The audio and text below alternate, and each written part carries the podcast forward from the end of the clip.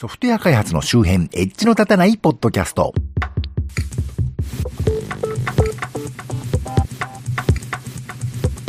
どうも、コンピューターで楽しいことをしたい人、そして、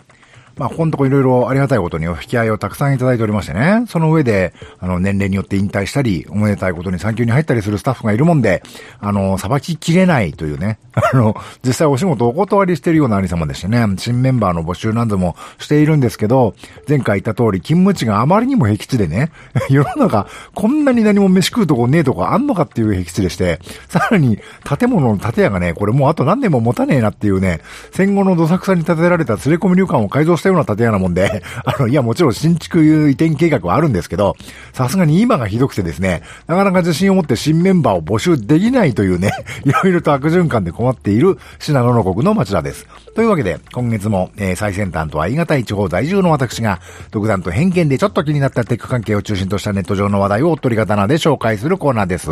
あの、このコーナー思いのほか手間がかかっていて非常にめんどくさいので、今回から手抜きをさせていただきましてね、あの、ピロピロンって音とかやめますますので、どこから話題が切り替わったのか、今までより分かりにくくなりますけど、ご容赦くださいね。というわけで、主に2018年3月の話題です。まず最初の話。Google でドメインが購入できる Google ドメインズが日本語対応開始ギガ人に3月1日に載ってました。一部読みます。2015年にサービス開始となった Google が提供する Google ドメイン購入サービスの Google ドメインズがついに日本語にも対応しました。公式ページの日本語対応はまだですが、公式のヘルプセンターはすでに日本語版が用意されており、ドメインの購入方法から管理方法まで様々なヘルプや、よくある Q&A などがまとめられています。ということでね。あの、うちのこの番組の配信サイトもそうなんですけど、このマッチ .net というドメインを持ってまして、これは4月早々にね、期限が来たので、あの、今までバリュードメインっていうところでやってたんですけど、あの、微妙に80円ぐらい Google さんの方が安かったし、まあそんならと思ってね、珍しいんで Google さんに移管してみました。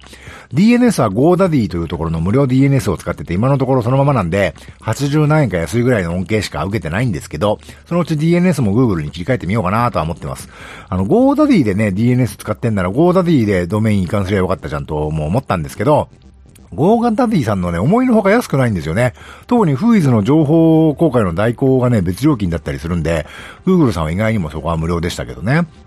多分今後ダイナミック DNS 的にね、API で DNS 情報を書き換えられることの需要が高まってくると思うんですね。なぜなら、 Let's Encrypt、この番組でも以前話題にしましたけど、無料のね、SSL TLS 認証局である Let's Encrypt のワイルドカード証明書発行が始まりまして、それに対応するには更新の時にね、あの DNS レコードをそのたんび書き換えなきゃいけなかったりするんで、そこはいちいち手でやってるのはめんどくさいんで、あの、プログラムでやらやらよう、できるようにね、しなきゃいけないんですが、そういう意味で国内大手のね、ドメインレジストラを対応してないところが多いんで、いろいろと今後勢力図が変わってきそうだなという気はしていますけれどもね。もちろんね、 GoDaddy も Google も、あの API での書き換えには対応しているし、私はよく知らんけど AWS のやつもね、対応しているみたいですけどね。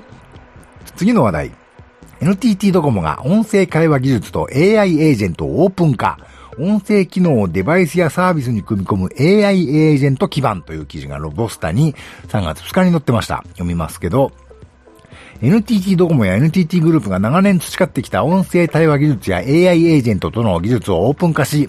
えー、クラウドプラットフォームとしての提供を本格化する。当面利用料金は無料、デベロッパー向けの説明会も開催し、普及を促進する考えだ。これにより NTT の音声会話エンジンを搭載したスマートスピーカー、ロボット、音声家電、自動車などが開発しやすくなり、ソフトウェアベンダーも音声会話を使ったアプリの開発やビジネス化が容易になる。日本語による高精度な音声会話デバイスやサービスの普及が一気に加速する可能性が出てきたということで、ロボスタさんは随分ポジティブに記事にしてますけど、正直今更というか、遅すぎるよねというのが正直な気持ちですね。あの NTT グループは長年音声合成とか音声認識とかやってて、私も最初の勤務先がね、音楽ソフトを作ってた会社で、私自身は担当しなかったんですけど、今でいうボーカロイドみたいなのをね、作ったりしてた人たちもいたわけで、その頃から NTT がいろいろやってるってのは知ってたんですけど、このタイミングでこれっていうのはね、明らかにマーケット的に Google や Amazon の後陣を排してしまったからですよね。まあ今現在の自分が直接関係してないことに想像でいろいろ言うのもなんなので、まあそれこそね、いろいろと今後ご活躍いただければ何よりとは思いますけどね。次の話題。Google の会員作曲システムソングメーカーで曲作りを簡単に楽しく、テククランチジャパンに3月2日に載ってました。一部読みますけど、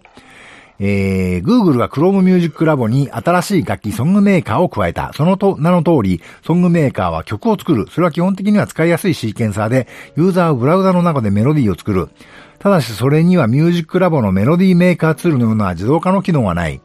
それは本格的な作曲ソフト FL スタジオではないが、楽しいし、ピアノやストリングス、木管楽器、シンセ、マリンバなどの中から楽器を選べる。小さなリズムセクションもあるから曲にドラムスをつけられる。このほかコンピューターにミディキーボードをつけて楽器を演奏したり、歌に音符を翻訳してくれるレコーディングの機能もあると。えー、さっきも言ったように私昔作曲ソフトとかを作る会社にいたんですけど、正直これって大昔の MSX パソコンとかのレベルを今やってるってレベルですよね。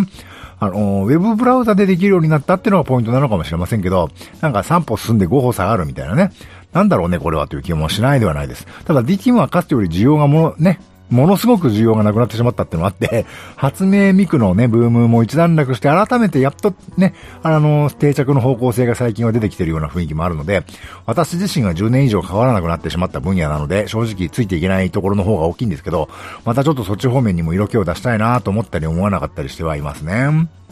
次の話題。ソナーが名称を変更して復活、旧ユーザーは無料でアップグレードケイクウォークを買収したバンドラブの CEO に聞いてみた、え富士県の DTM ステーションに3月3日に載ってました。一応読みますが、すでに多くの皆さんもご存知の通り、昨年11月ソナーを開発するケイクウォーク社の親会社である米ギブソンブランドが、え、ソナーの開発や製造販売の打ち切りを発表し、ケイクウォークは事実上解散状態になってしまいました。最終版のソナーは今でも使えるものの、未来を伝えたソナーユーザーにとっては行き場のない状況になっていました。親会社である、親会社であるギブソン時代の経営危機が報道されている状況を考えると仕方ない選択だったのかもしれません。そんな中、先週世界を駆け巡ったのがシンガポールのバンドラボテクノロジーズという会社がギブソンからケイクウォークを買い取り、ソフトウェア資産やブランドなどの全権を掌握したというニュース。詳細が発表されてなかったので事実関係がよく見えてなかったのですが、バンドラボテクノロジーの、CEO 兼共同創設者である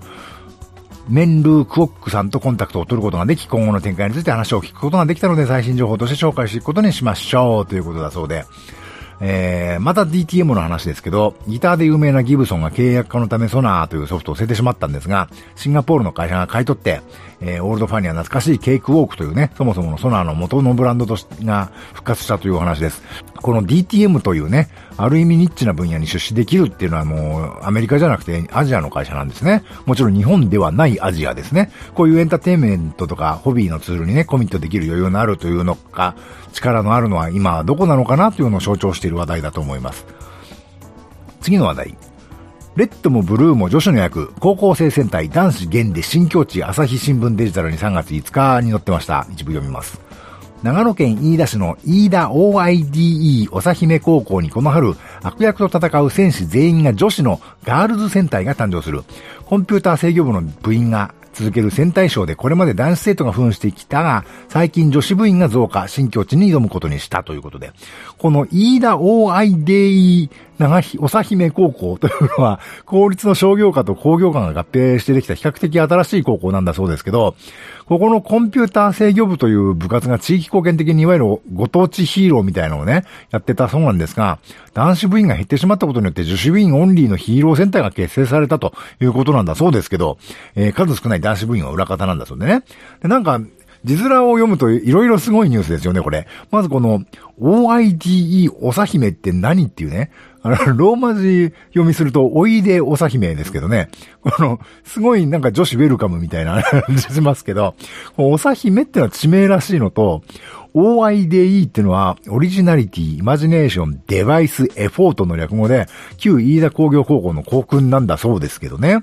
で、コンピューター制御部っていうね、なんとも工業高校の学科そのものっぽい部員に男子部員より女子部員の方が多いってのはどういうことなんだろうと。つまり工業科に女子生徒が増えてるってことだとしたらすごくないって思ったんですけど、まあもちろんそんなことはなくて、あの、この女の子たちは商業科の生徒っぽくてね、コンピューター制御部ってのは実はもう事実上ご当地ヒーロー部状態らしいんですけど、まあせっかくなんで裏方の男子部員たちはね、コンピューター制御の戦隊ロボを開発してほしいなと思うおじさんでしたけどね。えっ、ー、と、先月はいろいろ面白い話題があって紹介しきれないんですけど、あと一つだけ。パスワードは頻繁に変更は NG。総務省が方針転換。日本経済新聞2、3月26日に出てました。一部読みますが、定期的に変えるのはかえって危険。総務省がインターネット利用時のパスワードについて、従来の常識を覆すような注意喚起を始めた。推測しやすい文字列になって不正アクセスのリスクが増すというのが理由で、複雑なパスカーワードを使い続けるよう呼びかけている。方針転換に困惑する声も少なくないということで。えっ、ー、と、これ前にもこの番組で何度か取り上げましたが、アメリカのね、国立標準技術研究所 NIST というところがパスワードの定期変更はするべきじゃないというガイドランにもね、確か1年ちょっと前ぐらいに発表したやつについて、日本の総務省も今頃と言ってはあれですけどね、ま追随するようになって、それが日経新聞に載ったというのはね、遅いとはいえいいことだと思います。で、次の話題。目から鱗、安全で簡単なパスの作り方、日テレニュース24というサイトに4月5日、今月ですね、に載ってたんですけど、あまりにも面白いので全部読んじゃいますけどね。パスワードの定期的な変更は不要、安全で覚えやすいパスワードを作る技とは、定期的な変更はかえってパターン化する。これまで一般的にはパスワードを定期的に変更するがいいとされてましたが、えー、総務省などでは定期的な変更は不要という方針に変わりました。その理由は定期的な変更がある場合、パスワードのお尻に数字を規則的につけるなど、作り方がワンパターン化し、簡単なものになってしまうという懸念です。